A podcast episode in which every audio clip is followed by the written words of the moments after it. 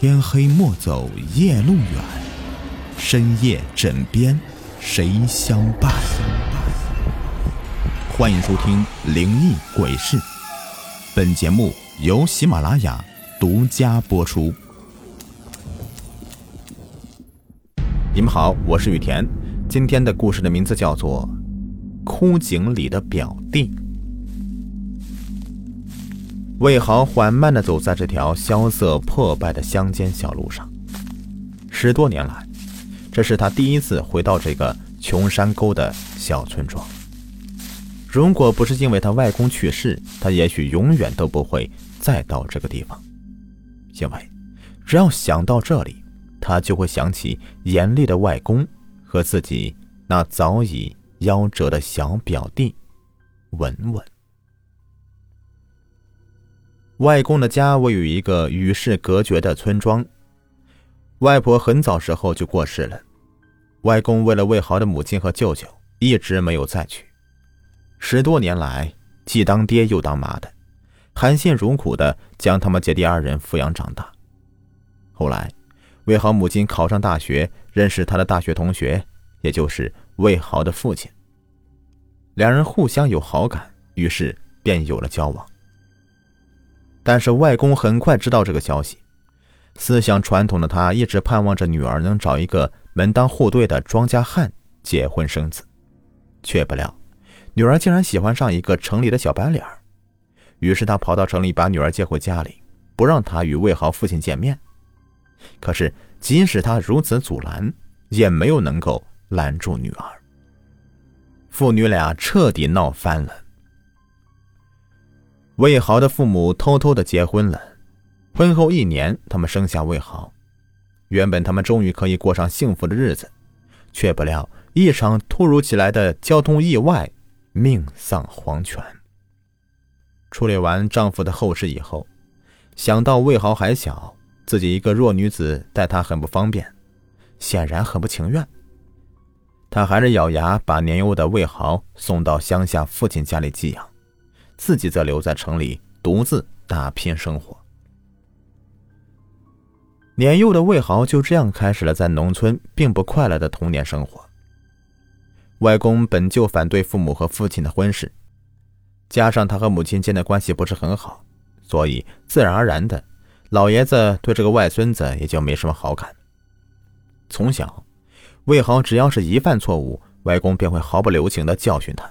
一边打还一边恶狠狠的骂着：“小杂种，你就不该来到这个世上，都是你，都是你毁了我这个家呀！”完全不顾魏豪的感受。每当这个时候，舅舅舅妈就会坐在一旁冷眼旁观着。所以，从小时候开始，魏豪就非常的恨外公，也恨舅舅舅妈，恨的是咬牙切齿。每到夜深人静的时候，他都会躲到被窝里面委屈的哭泣。妈，你快来接我回家吧，我不要和这个凶老头住一起。魏豪的舅舅有一个儿子叫做文文，比魏豪只小两岁。小家伙从小长得虎头虎脑的，机灵可爱，村里人见到他都很喜欢他，外公更是疼爱这个小孙子。一有好吃的，总会想着拿给文文吃。魏豪只有捡剩下的饭。不过，和家里其他人不同，文文对魏豪这个表哥很有好感。每当魏豪挨打过之后，文文都会懂事的拿过来手帕给魏豪擦眼泪。哥哥，别哭了，咱们一起玩。这句暖心的话，顿时就让魏豪心里所有的不愉快烟消云散了。虽然家里人都不喜欢自己，但魏豪却不像是地方其他人一样提防表弟，兄弟俩的关系处的还算是比较融洽。然而，孩子总归是孩子，在一起玩偶尔也会争执吵闹。然而，就是这一次没有分寸的吵闹，却断送了文文年幼的生命。那天是魏豪十岁生日，虽然不喜欢这个小外孙子。但外公还是给魏豪买了他最喜欢的变形金刚玩具，魏豪高兴极了，他拿着玩具到处跑，文文则是跟在背后追着闹着。两人不知不觉地跑到村南边的荒地附近。魏豪玩的兴起，拿着变形金刚的手不肯撒手，而文文却又着急的在一旁催促：“哥，让我玩会儿。”“去去去，你别玩去，别烦我。”也许是玩的正起劲呢，魏豪对表弟的催促显得很不耐烦。“哼，不玩就不玩，有什么了不起的？你这个没爹的孩子！”文文生气的大声喊一句，随即转过头要往村子里面走。你，你说什么？再说一遍。听到这句话，魏豪像只愤怒的小豹子一样，腾的跳起来。他最忌讳别人提起自己没有爸爸的事情。他冲上前去，一把揪住文文的衣领：“你他妈再说一遍！你就是没有爹的孩子，没爹的孩子！”文文也是不甘示弱的回敬道：“别以为你比我大，我就打不过你。”话说完。兄弟俩就扭打成一团。文文年纪小，打仗根本就不占优势，没过多久就被魏豪打的是连连后退。不知不觉，他就退到荒地旁的枯井边上。魏豪此刻像是吃了兴奋剂一样，向前步步紧逼着。他狠狠推了文文一把，文文脚底一滑，摔进了深深的枯井中。魏豪此刻已经失去理智了。他怕文文上来以后会跟外公告状，就搬起石头往井底扔，一连扔了十多块，见下面没有声音了，又看看四周没有人，才逃之夭夭。文文离奇失踪了，舅父舅妈和外公急的是到处寻找他，可几乎找遍了村子都没有发现文文的踪影，一家人是悲痛欲绝，都以为文文是被人贩子给拐走了。他们根本就没有想到，文文是魏豪害死的。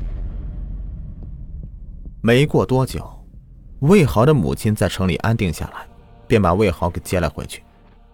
魏豪离开这个小山村，一走就是十多年。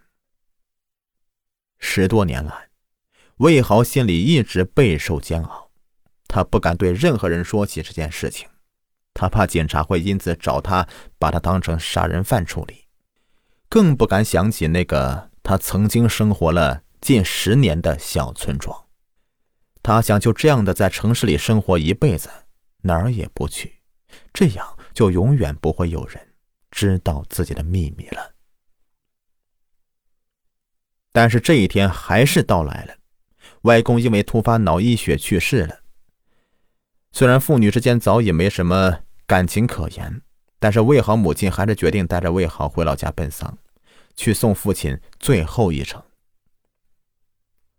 对于母亲的决定，魏豪还是极不情愿的，但是，一看到母亲那黯然神伤的双眼，他还是顺从了母亲。外公再怎么不好，那也是自己的外公啊。再者说了，去奔丧用不了几天就能回来。于是。母子俩坐上火车，踏上了归乡的道路。灵堂上摆放着外公黑白色的遗像，母亲和舅舅哭得死去活来，魏豪则面无表情的跪在一旁。